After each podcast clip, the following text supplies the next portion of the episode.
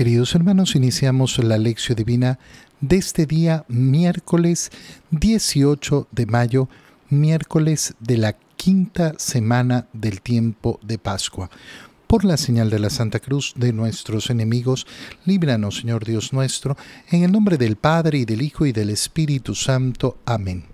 Señor mío y Dios mío, creo firmemente que estás aquí, que me ves, que me oyes.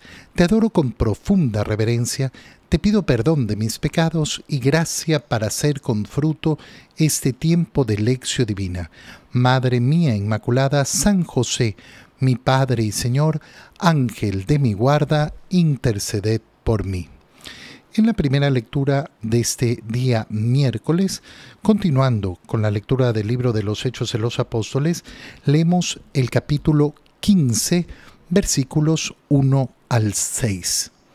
En aquellos días vinieron de Judea Antioquía algunos discípulos y se pusieron a enseñar a los hermanos que si no se circuncidaban conforme a la ley de Moisés, no podrían salvarse.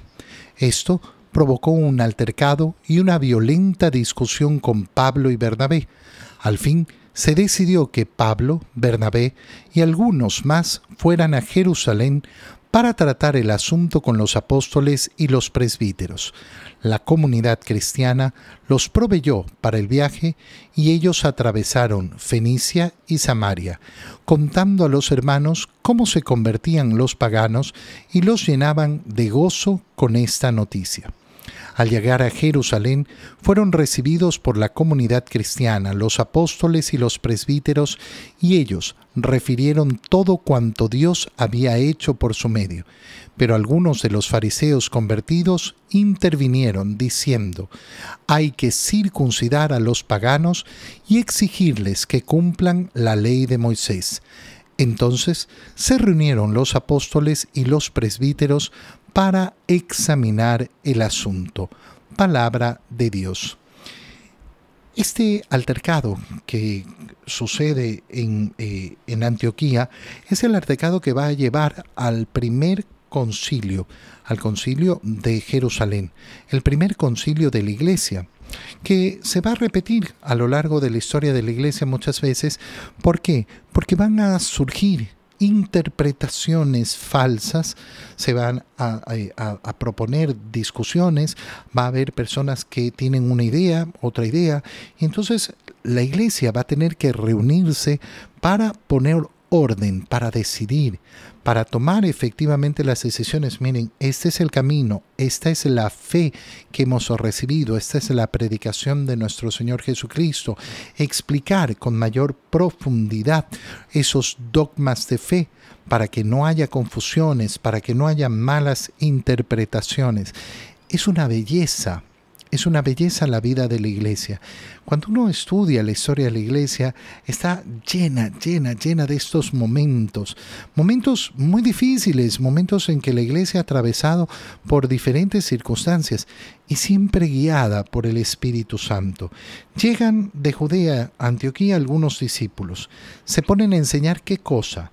Que aquellos que se habían convertido, es decir, que aquellos que habían aceptado el Evangelio, pero que no provenían del el pueblo hebreo, del pueblo israelita, de los descendientes de Abraham, tenían que circuncidarse conforme a la ley de Moisés.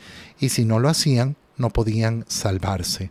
Y entonces, claro, Pablo, que conoce muy bien la ley de Moisés, recuerda que Pablo es un fariseo que ha sido formado por, Gamaliel, es decir, por uno de los grandes fariseos en la época de Jesús, uno de los grandes doctores de la ley.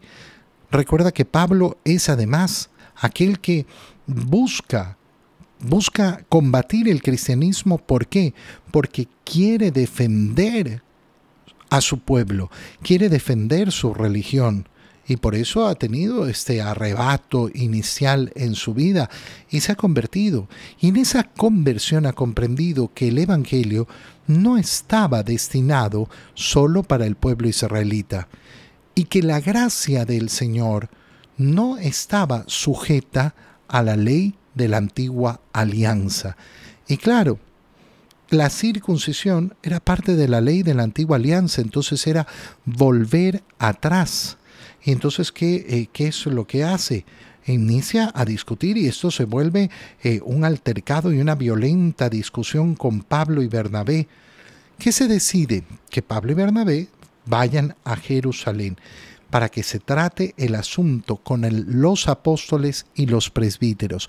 Vemos además cómo ya la iglesia tiene una composición, una formación, siempre en la base de los apóstoles siempre en la base de los apóstoles, pero a los cuales se ha agregado también los que han sido instituidos poco a poco como presbíteros que han ido efectivamente eh, teniendo, teniendo esa, eh, eh, esa, forma de actuar, los presbíteros de la, de la iglesia.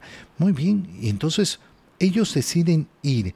La comunidad los va a proveer para poder realizar el viaje, para poder zanjar las discusiones. Mira qué belleza es porque se busca la solución a los problemas. Los problemas no van a estar ausentes en la vida de la iglesia, no es que siempre vamos a estar de acuerdo, no siempre es que vamos a pensar exactamente igual, no siempre es que no van a haber interpretaciones de un lado y de otro, pero aquel que no busca, aquel que no busca la decisión, la palabra de los apóstoles, hoy en día del Papa, de los obispos, sino que quiere llevar las cosas por su cuenta, eso, ese no es de la iglesia. Ese no tiene el corazón en la iglesia de Jesucristo. Por eso cuando vemos que una persona em, a lo largo de la historia ha dicho, no, es que no estoy de acuerdo con eso, a ver, ponlo en discusión delante de la iglesia. No, a mí nadie me va a cambiar mi parecer porque esto es así y termina separándose de la iglesia. Y ahí vemos efectivamente cómo no había ese corazón para ser parte de ese cuerpo místico de Cristo. Durante el camino les van contando a los hermanos por donde van pasando en Fenicia, en Samaria, eh, eh, cómo se convertían los paganos. Y esto llena de gozo, la conversión de los demás llena de gozo a los, eh, a los cristianos. A mí me tiene que llenar de gozo el que las personas se conviertan. Y al llegar a Jerusalén fueron recibidos por la comunidad cristiana, los apóstoles, los presbíteros, y ellos refirieron, es decir, cuentan todo cuanto Dios había hecho por su medio todas las conversiones y cómo se había operado y cómo eh, efectivamente hay comunidades formadas y están perseverando en la fe y están siguiendo adelante y no han necesitado recibir la circuncisión. Pero aparecen algunos fariseos convertidos y ellos indican no. Es necesaria la circuncisión a los paganos. Es necesario exigirles que cumplan la ley de Moisés. Esto va a ser uno de los grandes temas en las cartas de San Pablo. Esa va a ser una de las grandes luchas en la predicación de San Pablo. Justamente demostrar que no, que no, que no necesitan los cristianos vivir de acuerdo a las normas de la antigua alianza, porque la nueva alianza ha sustituido la antigua. La antigua era una imagen que preparó, pero hemos llegado al cumplimiento. Ya no es necesaria la circuncisión para salvarse, es necesario el bautizo, porque además la circuncisión solo hacía que pertenecieran al pueblo de Israel, que hubiera una marca de pertenencia al pueblo de Israel, pero no la salvación porque ninguna de las obras de la ley en la antigua, alianza garantizaba la salvación. La salvación solo la garantiza la sangre de Cristo, el compartir con Cristo, su muerte y su resurrección. Y entonces se reunieron los apóstoles y los presbíteros para examinar el asunto. Y eso es lo que continuaremos en los próximos días leyendo sobre este primer concilio de la iglesia, el concilio de Jerusalén. En el Evangelio, continuando con esa lectura del Evangelio de San Juan que hacemos en este tiempo de Pascua, leemos el capítulo 15, versículos 1 al 8. En aquel tiempo Jesús dijo a sus discípulos, Yo soy la verdadera vid y mi Padre es el viñador. Al sarmiento que no da fruto en mí, Él lo arranca, y al que da fruto lo poda, para que dé más fruto. Ustedes ya están purificados por las palabras que les he dicho. Permanezcan en mí y yo en ustedes. Como el sarmiento no puede dar fruto por sí mismo si no permanece en la vid, así tampoco ustedes, si no permanecen en mí. Yo soy la vid, ustedes los sarmientos. El que permanece en mí y yo en él, ese da fruto abundante, porque sin mí nada pueden hacer. Al que no permanece en mí, se le echa fuera, como al sarmiento, y se seca. Luego lo recogen, lo arrojan al fuego y arden. Si permanecen en mí y mis palabras permanecen en ustedes, pidan lo que quieran y se les concederá. La gloria de mi Padre consiste en que den mucho fruto y se manifiesten así como discípulos míos. Palabra del Señor. Cuando nosotros hemos leído esta primera lectura del primer concilio de Jerusalén, toda esta disputa, hemos dicho, mira, aquel que tiene corazón para pertenecer a la iglesia, siempre va a buscar mantener la unidad de la iglesia. Cuando yo no tengo el corazón enraizado en Cristo, entonces voy a permitir que la desunión, que la división gobierne. Y las palabras que estamos leyendo en el Evangelio reafirman esto. Y por eso son preciosas. Recuerda dónde estamos. Estamos en la última cena. Estamos iniciando el capítulo 15. Otro más de los capítulos dedicados a lo que ha sucedido, a lo que ha dicho el Señor en la última cena en el Evangelio de San Juan. Y entonces, al continuar hablándoles a sus discípulos, ¿qué les dice? Yo soy la verdadera vid y mi Padre es el viñador. Al sarmiento que no da fruto en mí, Él lo arranca. ¿Dónde hay que dar fruto? En Jesús. Unido a Él. Mira cómo está utilizando la imagen de la planta, de la vid y de los sarmientos, es decir, del tronco y sus ramas, para decirlo eh, de, de algún modo. La rama separada del tronco, no, no vive, no vive, no va a tener vida propia. ¿Dónde va a dar fruto la rama? Pegada al tronco. Ahí es donde va a dar fruto. El fruto va a venir unido al Señor, siempre unido al Señor y por tanto siempre perteneciendo a un solo cuerpo, el cuerpo místico de Cristo que es la iglesia. No va a haber otro modo. No va a haber otra forma. Al sarmiento que no da fruto en mí, el Padre lo arranca.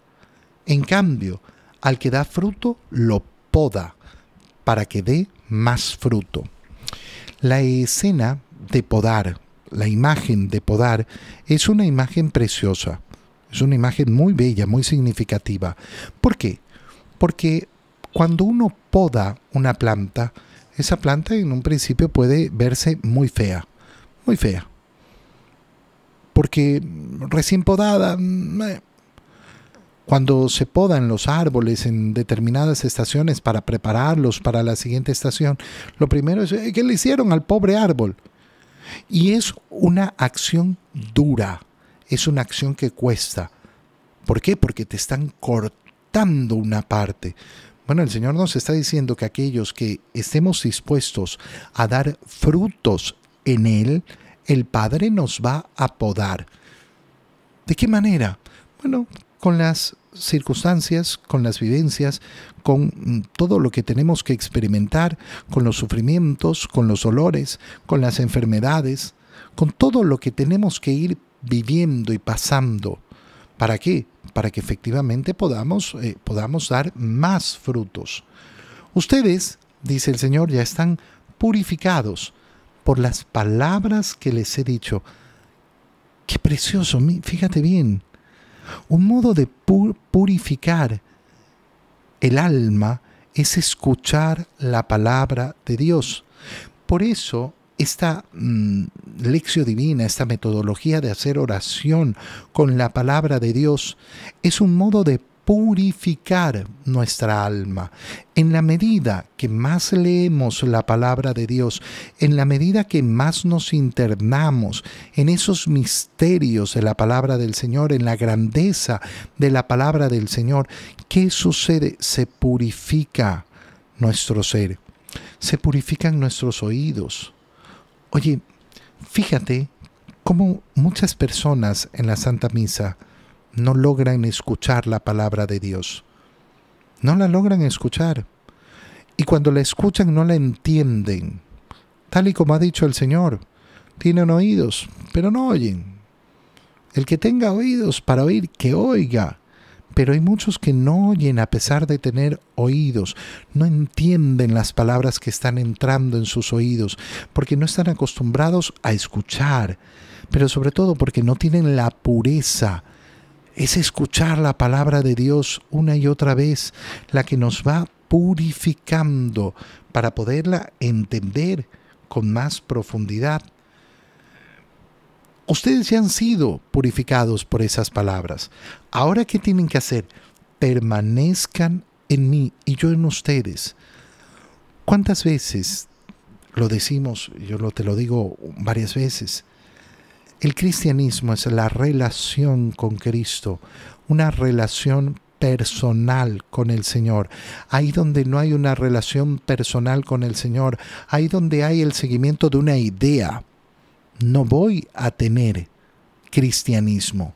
Voy a tener simplemente un concepto. Pero el cristianismo es entrar en relación personal con Cristo, entrar en relación personal con el Señor. Permanezcan en mí y yo en ustedes. Mira cómo las palabras del Señor apuntan a eso. Relaciónense conmigo para que yo me relacione con ustedes, para que estemos unidos. Como el sarmiento no puede dar fruto por sí mismo si no permanece en la vid, así tampoco ustedes si no permanecen en mí. Solo en mí van a dar fruto. Y vuelve a repetir el Señor por eso, yo soy la vid, ustedes los sarmientos, el que permanece en mí, yo en él, ese da fruto abundante, porque sin mí no pueden hacer nada. Yo no puedo pretender una vida lejos del Señor. Yo no puedo pretender una vida que, que, que no, no, no cuadre, que no sea buena. No, quiero una vida verdadera y profunda en el Señor. Al que no permanece en mí, se le echa fuera como al sarmiento, y se seca. Y luego lo recogen y lo arrojen al fuego y arde. El que no permanece mí, entonces, ¿qué está diciendo el Señor? Termina en el infierno. Hoy en día eh, hay muchos que dicen, ay, no, no hay que hablar del infierno, no hay que hablar del infierno. Hermano mío, entonces mm, no tenemos que hablar del Evangelio. Si a alguno no le gusta que se mencione el infierno, bueno, que no escuche la palabra de Dios. Pero esto de mutilar la palabra de Dios y, comenzar a, elegir, no es que a mí no me gusta que hablen de eso, a mí no me gusta que hablen de aquello, a mí me gusta que hablen de las cosas bonitas. Yo sigo las palabras del Señor. Las palabras del Señor son tan, tan claras, una y otra vez. Al sarmiento que no da frutos, se lo echo fuera. No hay frutos lejos de mí. Por eso hay que tener mucho cuidado cuando uno se imagina, no, yo soy bueno, yo, yo hago el bien a los demás en unión a Cristo. ¿En unión a Cristo o no? Porque claro, una persona puede hacer muchísimo bien en este mundo, puede hacer muchísimas, muchísimas cosas, pero en unión a Cristo o no. Porque si no, mira, hará obras buenas, hará humanitarismo, pero no necesariamente está trabajando para la salvación de su alma. Y a ti y a mí lo que nos tiene que interesar al final del día es justamente eso, la salvación de nuestra alma. Si permanecen en mí, mis palabras permanecen en ustedes. Pidan lo que quieran y se les concederá. Si ustedes están unidos a mí, si mis palabras son las que guían su corazón, entonces pedirán con confianza. ¿Por qué? Porque la relación será verdadera, se les concederá lo que piden, porque la gloria de mi Padre consiste en que ustedes den mucho fruto. Y entonces el Señor no nos ha mandado una misión donde no vamos a mm, triunfar, donde no vamos a conocer la victoria. No, permanezcan en mí y pidan, Señor, quiero la conversión de las almas, quiero la conversión de mi familia. Bueno, permanece en mí. Quiero el bienestar verdadero, profundo, no el bienestar material, no el bienestar falso, eh, eh, el artificial, el engañoso, no el bienestar profundo del alma, del alma de cada uno. Ahí está la gloria del Padre, que ustedes den fruto. ¿Para qué? Para que así se manifieste que son discípulos míos, para manifestar que Cristo vive, que Cristo reina, que Cristo es verdaderamente aquel que tiene todo el poder y la gloria. Te doy gracias, Dios mío, por los buenos propósitos, afectos e inspiraciones que me has comunicado en este tiempo de lección divina. Te pido ayuda para ponerlos por obra. Madre mía Inmaculada, San José, mi Padre y Señor, Ángel de mi guarda, interceded por mí. María, Madre de la Iglesia, ruega por nosotros. Queridos hermanos, que tengan todos un muy feliz día.